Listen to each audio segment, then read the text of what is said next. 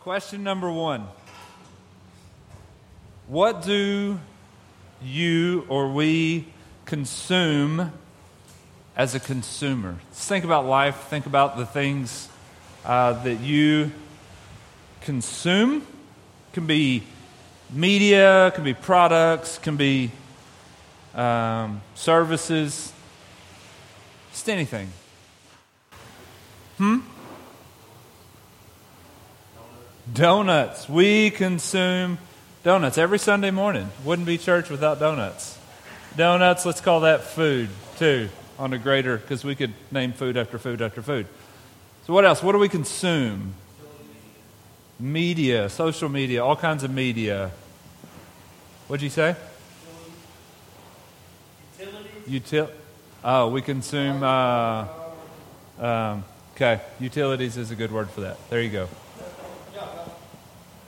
You are correct, Blaine. That is the proper word. Okay, what else? What do we consume? Ammo. Ammo, some of us more than others.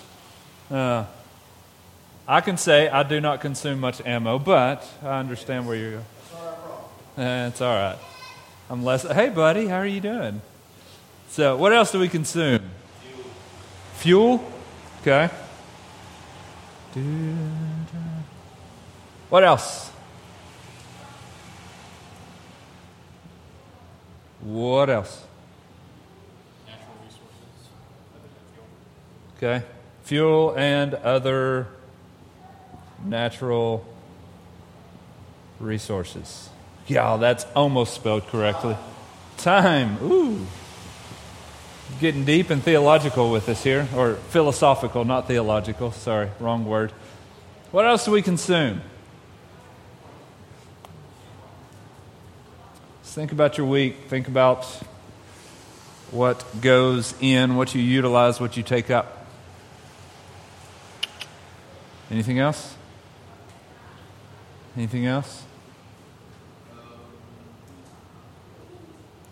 Some of us consume other people. Ooh, yeah. Other people,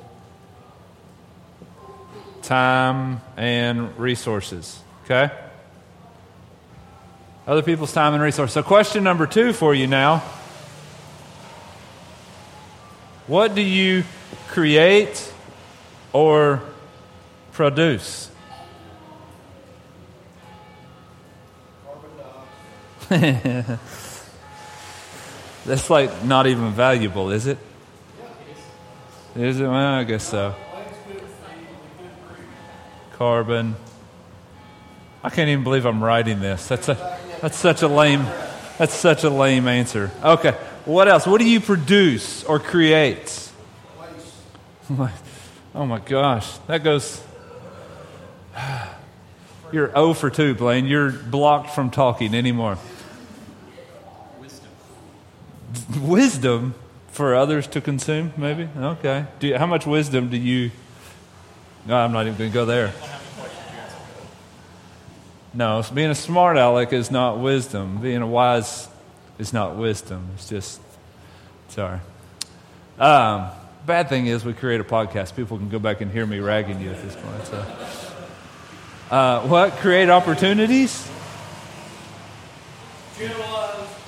You, this is bull. So you've given three answers that are that are not going anywhere. Creating opportunities is creating an opportunity to create something, but it doesn't mean you've actually done anything yet. It just means you could have done something with the opportunity that you created.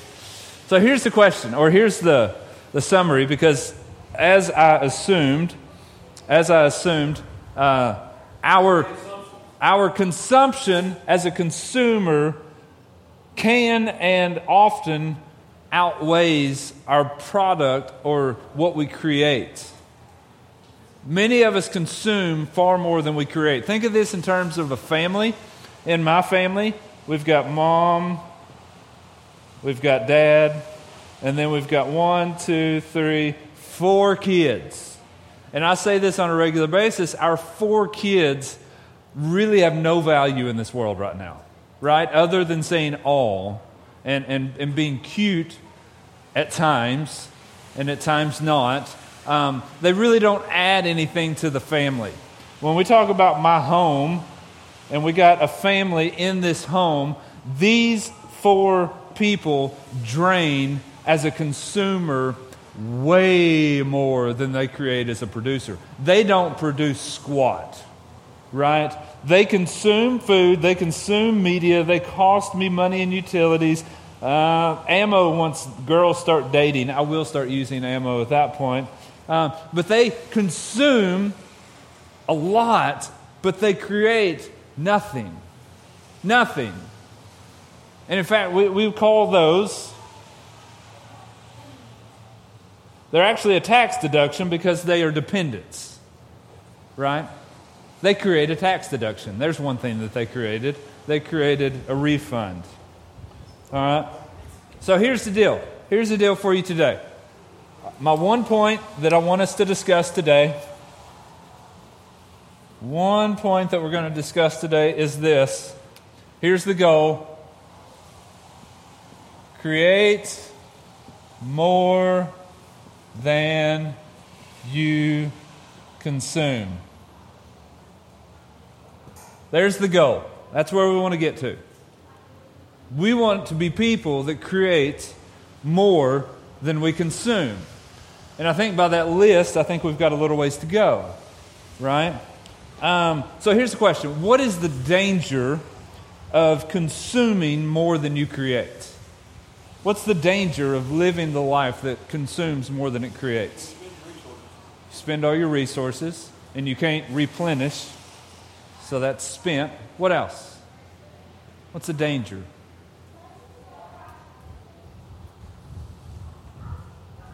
And this danger can be for oneself. So think about my kids in that, in that home, or think about as a greater unit in a family. What's the danger for oneself and what's the danger for the greater unit? What'd you say?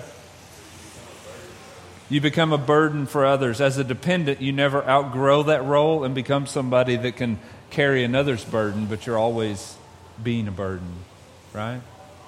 What else? What's the danger of consuming more than we create?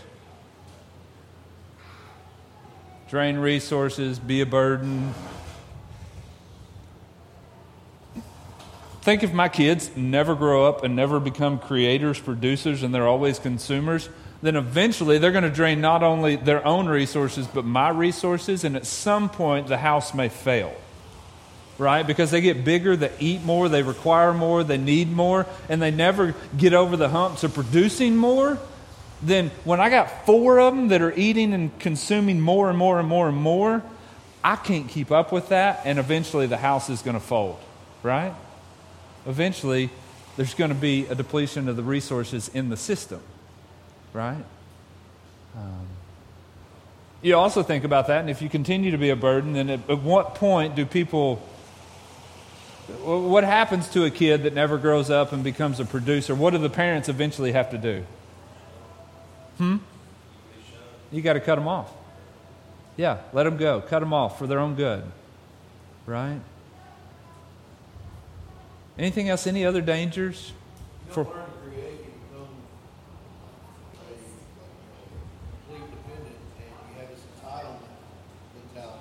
Ah, yes. Entitlement and yeah. Yeah, and that's the complaint with millennials, right? That's the, that's the general cultural complaint about millennials, and most of you are millennials, so I'm talking to you. Um, this is what other people are saying about your generation is the fact that uh, you graduate college and you believe that you already deserve, you're entitled to the best job in the field. Because you have a degree, you want to be in charge, right? And, and that's an entitlement mentality that people believe this generation has. You want to be a consumer and you want to receive the best of the best when you've never produced a thing, right? And, and in my notes, another way of saying that was you become a critic. If you only consume and you never produce, you're the greatest critic of everybody else. But there's something in producing that turns you away from being a critic because you know the process of producing is much harder than you once thought. It is. It's humbling. It's humbling. But if you've never produced a thing, then you're always critical of others. You drain resources, you kill systems. And if you are only a consumer, you are limited to the existing structure that's available. So think about that. If, if you're only a consumer, my kids can only enjoy what I can provide. They're limited to the structure of our family and our home. But if they become a producer, then there are no boundaries. If they become a producer, they can leave and create opportunities and possibilities that don't exist. But if you're only a consumer, you're bound to the opportunities and the boundaries that currently exist. You operate with whatever is given to you in the box, and you can't go outside the box and make opportunities. Right? That's the problem with being a consumer. Creators feed systems, they don't drain them. They feed systems. They create new things that, that make thriving systems, thriving families, thriving organizations. Consumers provide resources. They don't point out problems as critics, they solve problems. Producers are problem solvers, not critics of somebody else's blame. Right? It's, such a, it's the flip side for producers. And producers have no limits. If you can create it, you can do it. But the critic says, well, you should create more. It's your fault that I can't do that. It's your fault that that's not a possibility. And you become critical, but, but producers, creators, there's no limitations. Look with me at Matthew 28. Matthew 28, we're going to look at the words of Jesus. This is Jesus uh, after he has been crucified. He spent three years with his disciples. They hung him on a cross because he claimed to be God. Uh, the, the, the Jewish leaders had him crucified because he claimed to be the Messiah. They didn't like that. So they crucify him. He bleeds out on a cross, and then they put him in a tomb. And for three days, he lays in the tomb, and then he raises from the dead on the third day. And then he reveals himself to many, right? He reveals himself to many over, over a number of days. And here he is in his last conversations with his disciples final conversations. This is his last word with his disciples. Matthew 28. Let's look at verse 16 through 20. The eleven disciples traveled to Galilee, to the mountain where Jesus had directed them. When they saw him, they worshiped, but some doubted. Jesus came near and said to them, Can you imagine? I'm sorry, I just got distracted. Can you imagine a resurrected Jesus You've been with him in a resurrected form for a month, off and on. And, and, and, you're like, I walked with the dude for three years. I've seen him for 30 days now. And I'm going to come and meet him in Galilee. And I still doubt is this really him? Is this really happening? Is this real? Uh, the, the doubts that we have, that we wrestle with, is so constant. So constant. Don't beat yourself up because your belief falls short because these men walked with him three years, saw him for 30 to 40 days after his death, and some doubted, right? Just astounding as we look at that. But when they saw him, they worshiped, but some doubted. Jesus came near and said to them, so focus on the words in red All authority has been given to me in heaven and on earth. Go, therefore, and make disciples of all nations baptizing them in the name of the Father and of the Son and of the Holy Spirit, teaching them to observe everything I have commanded you, and remember, I am with you always to the end of the age. Go, therefore, and what? Make disciples. Be a creator, not a consumer. Be a creator, not a consumer. Make disciples consuming. Here's,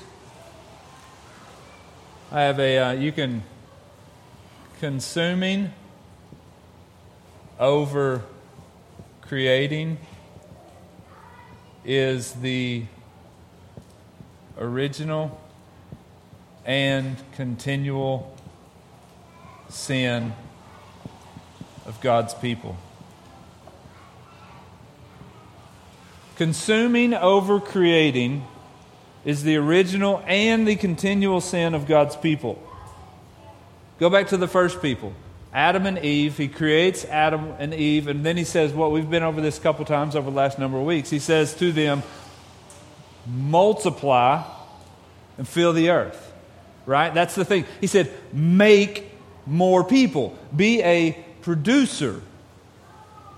Be a producer. And he said, I've given you what? All the seed bearing plants. I've given you everything you see that's going to fuel your production.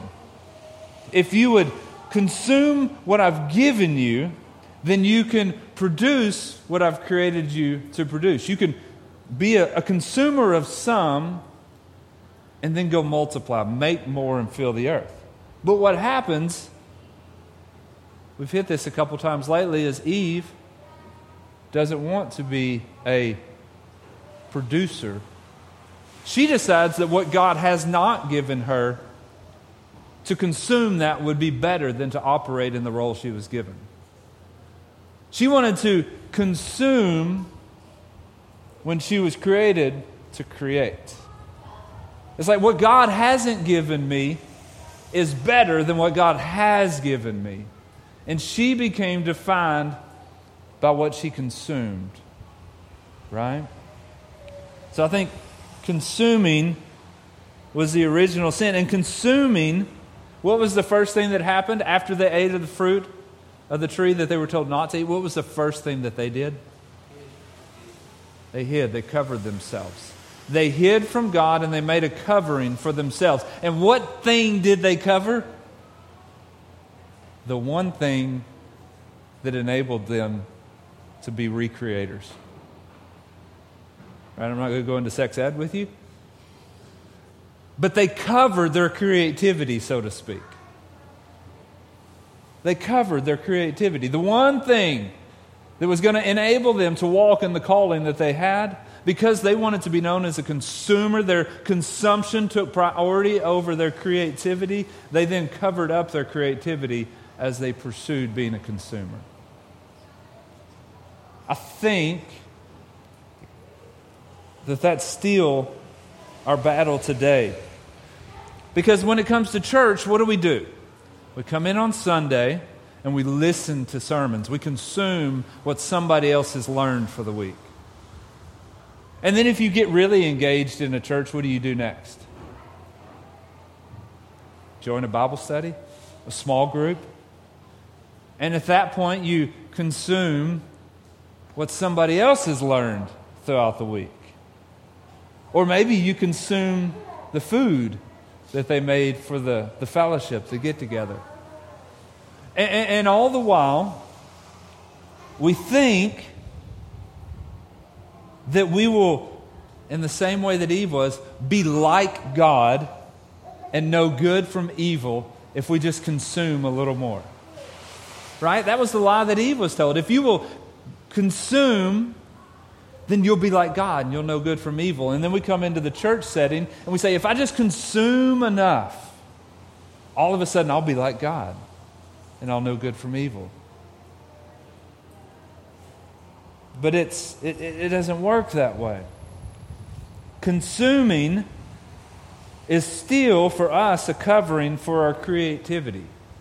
Because as long as we're focused on consuming more information, more knowledge, so that we can become like God and know good from evil, then it is covering our creativity to go and to make disciples. Because there is no making of disciples as long as our mentality is let me consume more information. Our consumer mentality is still a covering for our creativity to go and to make what we've been called to make. Trekking with me so far? Trekking with me? So here we go. I was told a story one time. There's a uh, boop, boop. Anybody know what this is? Factory. It's a factory. Let me, let me draw a bay door right there with a loading ramp. Dude, I cannot believe you got a factory off of that. That's incredible. We are of one heart and one mind, Blaine. We are. Of, No, not quite. we are of one heart. Okay, so a factory. How do you know what a factory is built to make?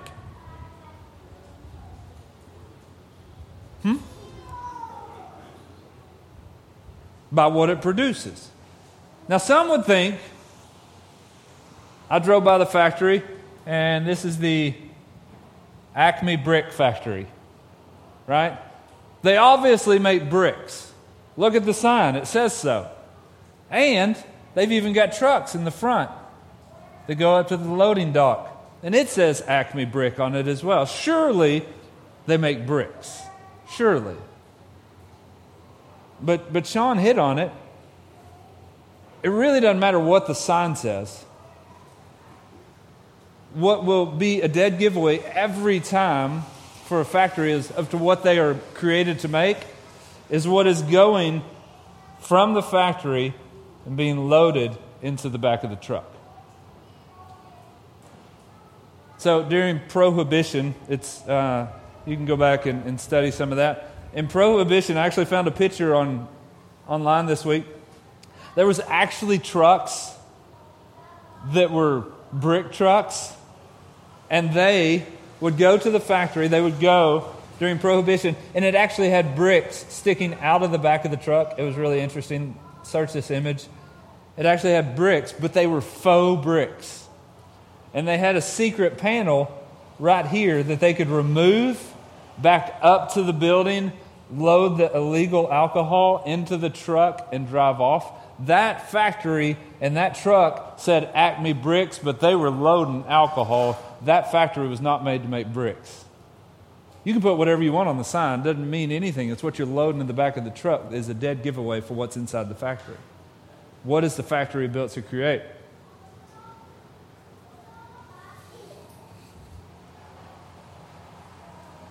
What is this factory built to create? Disciples.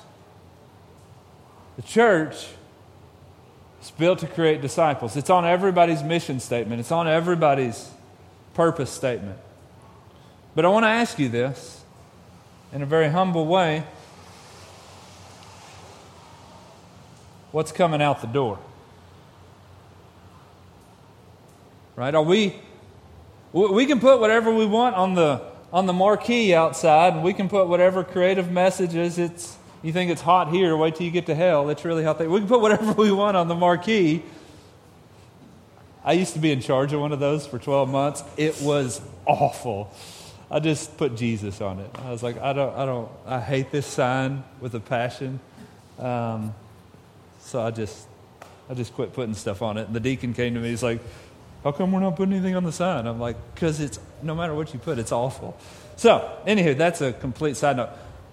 But what's coming out of the church, it doesn't matter what the sign says, it's what's coming out. And if our mentality is to come listen to my sermon, come join my Bible study, come be a part of my small group, and then you'll be a good church member and you'll grow up and you'll know the difference in good and evil and you'll be more like God, then we're not creating disciples, we're creating consumers.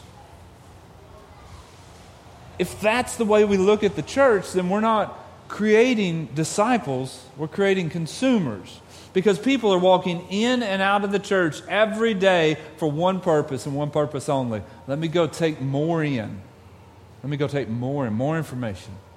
More information and more information. And actually, if we are not careful, then the product that's walking out of the church is much the same thing as the four kids that I tuck in bed every night. They're dependents. Dependents. It doesn't matter what the sign says, it's the product that's coming out of the factory. For a long time, uh, I had an increasing passion and burden and question.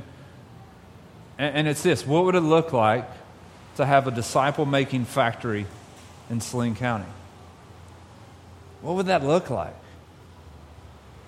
What would it look like if if we did something that was a little bit different, that was actually built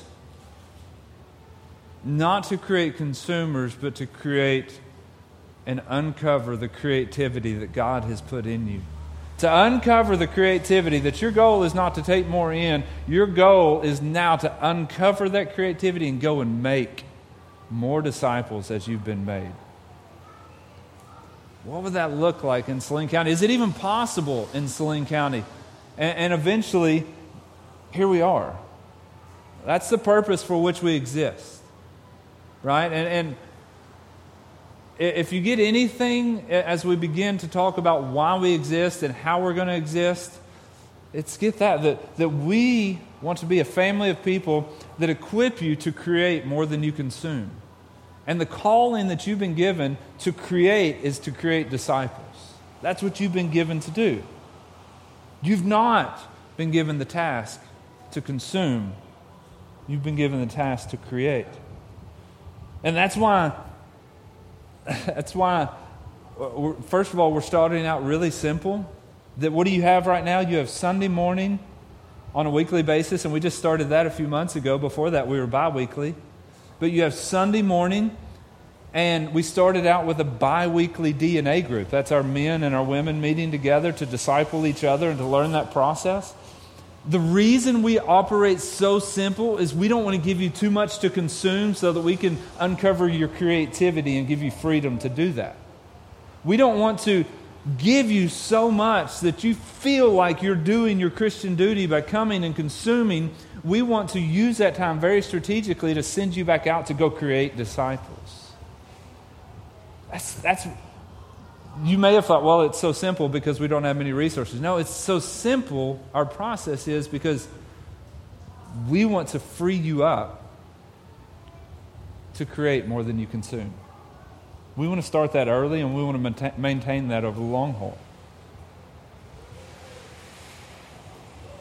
So, discussion how would you define disciple? If we are made to make disciples, we cannot move ahead in this conversation without defining a disciple. One who spreads the gospel. What else would you say?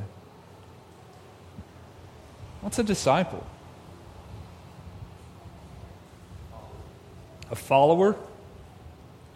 Could be a follower of anybody, actually. You're right. In fact, many people would say you're already being discipled by somebody. It's not if you're a disciple, it's who you're a disciple of, because you're following somebody. Right? What else? How else would you define disciple? Hmm? Conduit. Okay, so not a consumer, but a conduit. The, the content, the message comes to you and then it goes through you. Right? I want to give you a working definition that we can all kind of rally around and agree. Everything you said is completely true, but here's the working definition that I want to give you so we can operate together. Someone increasingly worshiping Jesus.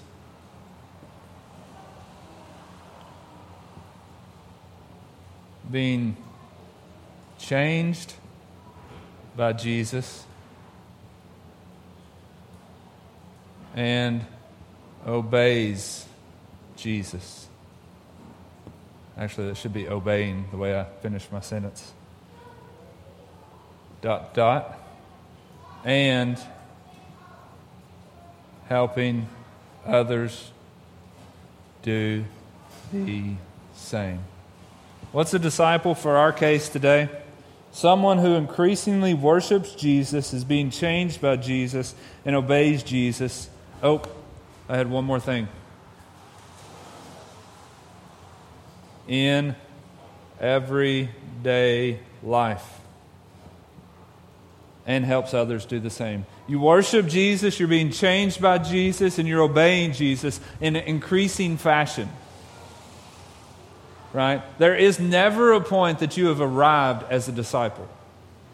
When you first believe, you became a disciple, and that's a trajectory that sends you for the next rest of your life, that you increasingly learn to worship. You are increasingly transformed by the person of Jesus, and you are increasingly learning to obey Jesus in the context not of a building, but of everyday life. We've spent the last two months talking about the goodness of the gospel for everyday life. I have strategically had that conversation with you for the last two months so that we could get to this point and say, now what do we do with that? If that's who we are, then what do we do? Because we've, our activity comes from our identity. So we focus two months on our identity. This is where our activity comes into play because of who we are in the gospel. A disciple, increasingly worshiping Jesus, being changed by Jesus, and obeying Jesus in everyday life, and helping others to do the same. Andrew hit this when I asked the question the other day what's unique about Salt County that, uh, that draws you to be a part of it? What is that remarkable thing? And Andrew, I hadn't even said this to you, so I'm glad you said it in that context. He said that I think that Jesus created disciples that make more disciples. And I want to be a part of that, and I think this is on that path. You're exactly right. That's the purpose for which we exist. That's what com- God used to compel my family to start a new thing. We want to make one thing a factory that makes disciples, that makes more disciples, that makes more disciples, that makes more disciples, that makes more disciples. Consumers are dependents and they don't make anything. We don't want to make those. We want to make producers, ones who create disciples, who create more disciples. And you create a pattern that a generation, two generations down the road, God used a very small group of people that started in a gas station to change the trajectory of a community away from consuming and into disciple making, being producers. Okay? So, disciples, if you claim to be a disciple, you also have helping others to worship, obey, and be transformed by Jesus on your radar. Because that's part of being a disciple. So, how do we obey Matthew 28 19 and make disciples? We're not going to cover that all today because that's a lot of ground. Uh, but I want to give you something just to work with. Um, making disciples involves consuming. You have to take in. It's like when Eve and Adam were given every tree in the garden. Take it, eat it, consume it. It's good. And that will fuel your ability to multiply and fill the earth right? So we don't, as a church, we don't say that, that we're going to quit teaching. We're not going to focus on, on, on what's true and what's not. We're not going to focus on theology. That's far from the truth because there's a level of equipping you. You have to take in healthy information in order for you to go out and make something that's good. There is a level of consuming required for reproducing. We get that. That's what Sunday mornings are for. That's what DNA groups are for. We want to strategically use these times to feed and equip you to be ready to go out and multiply. Okay? Number two, creating disciples includes this going, meeting new people, teaching, and obeying. This is straight out of Matthew 28. Go. It's the first, it's the first word. Go. He didn't say come and consume, he said go and make something. Because you can't make anything here. Can I say that again? You'll never make disciples here. This is where we equip you to go and kick you out the door and say, Go do what you were made to do. Uncover your creativity and have at it. Go. Reproduce. Fill the earth with the image of Jesus. Go. Right?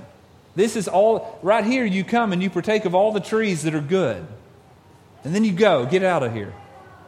You have to go in order to make disciples. Make disciples of all nations. You got to meet somebody new. Who do you need to go meet this week? If you're going to like make disciples in this world, make disciples of all nations, don't worry about all the nations until you work about until you worry about the people that live under your roof and in your street. Who you need to go meet this week?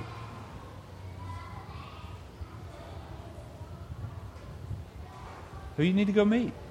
If you're going to make disciples, you got to start by engaging with somebody else. Who can you engage with? Who can you meet? I need at least three names before I move on. People you work with? There you go.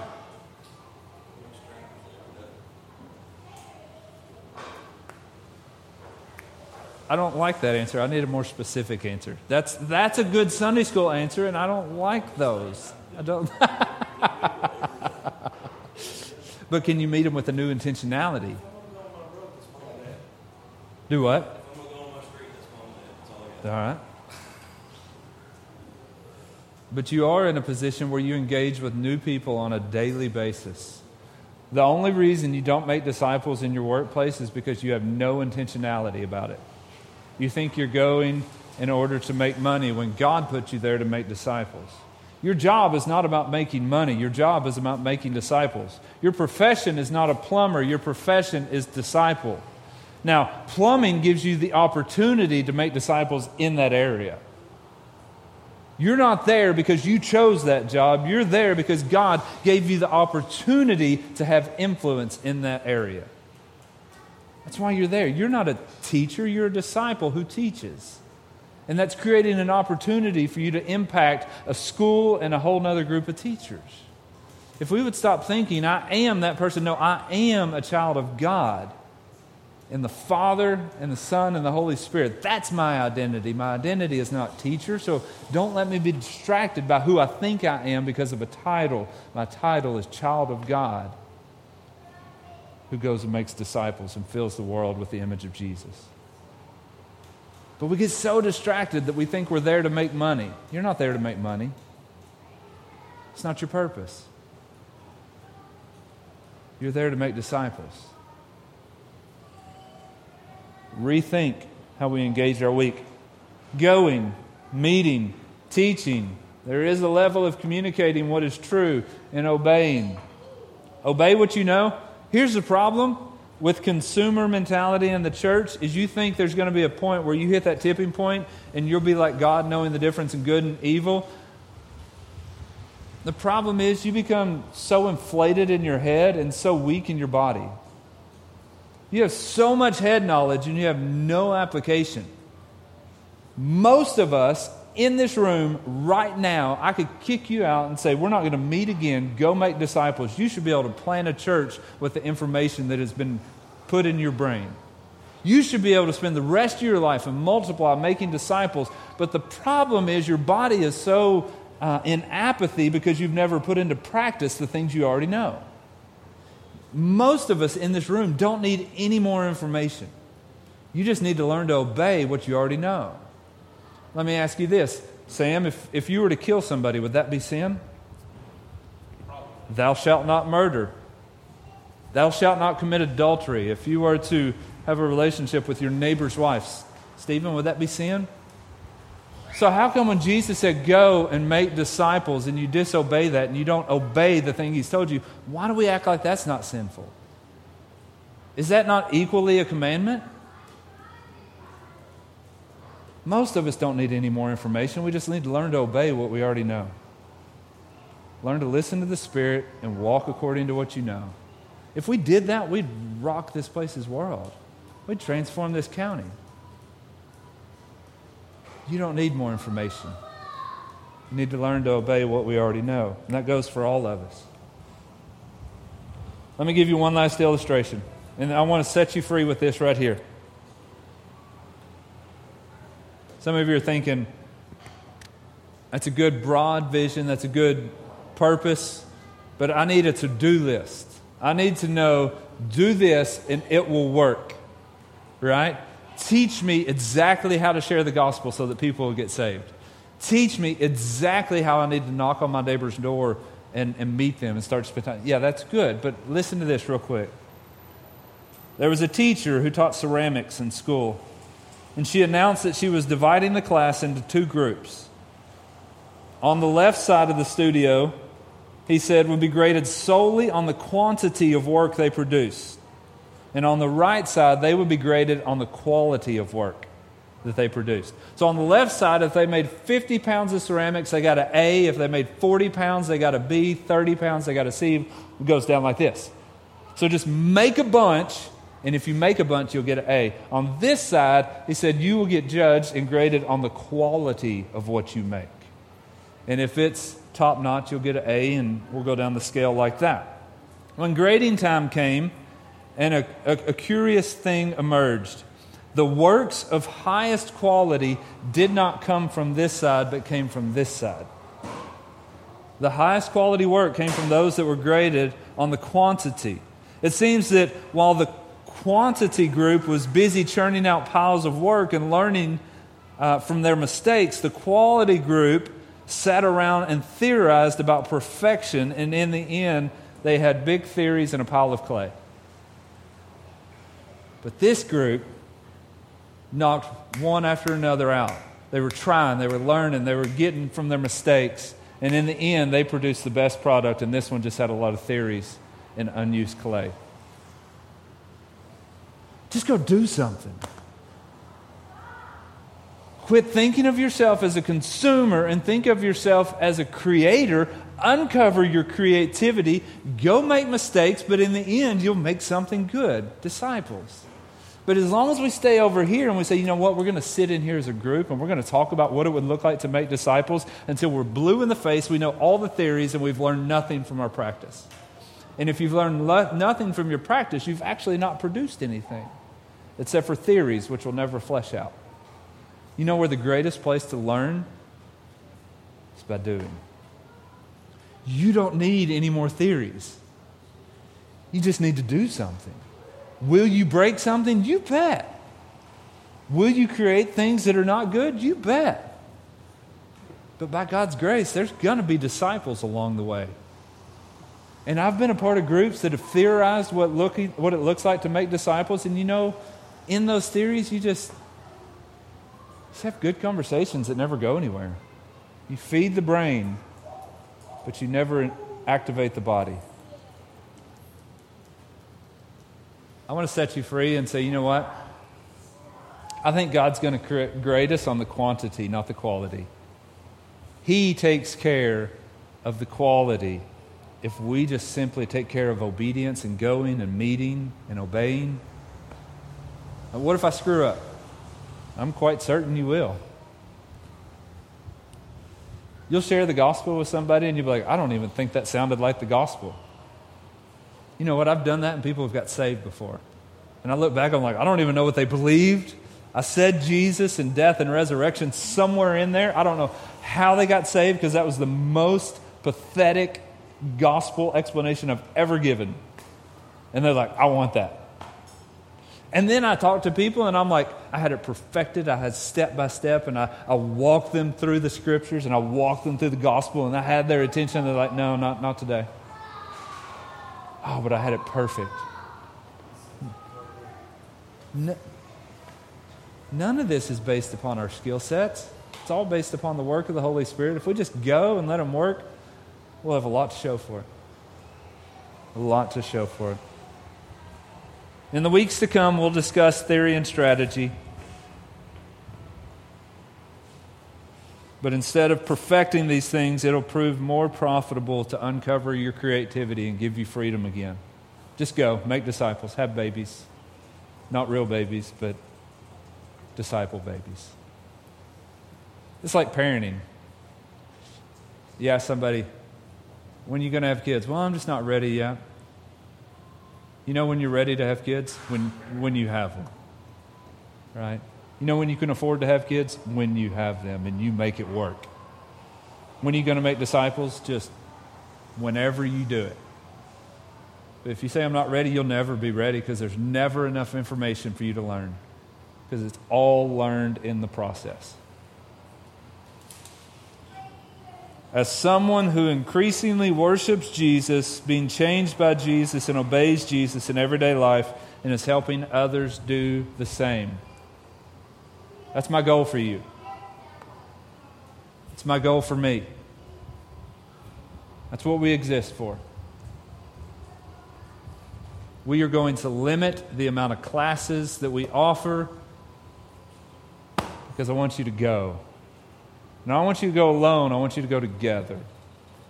Part of the journey that we're going to take over the next few weeks is me setting you free from this mentality that you're going to go and save the world. You have a family of people that we live everyday life with so that we can go together. So we can go together. And when people meet you in your neighborhood, they're going to meet your church. They're going to meet the family of God, and they're going to be impressed that you're not a solo act, but that you have a family that loves them as much as they love each other. We'll get into all that over the next couple of weeks. Just go. Go this week and make mistakes. Uncover your creativity and see what happens. Be released from the consumer mindset. Say, I'm going to go make something this way. I'm going to make disciples. Let me pray for you. Father, we need you to continue to transform our heart on this. Father, I know that in some ways this is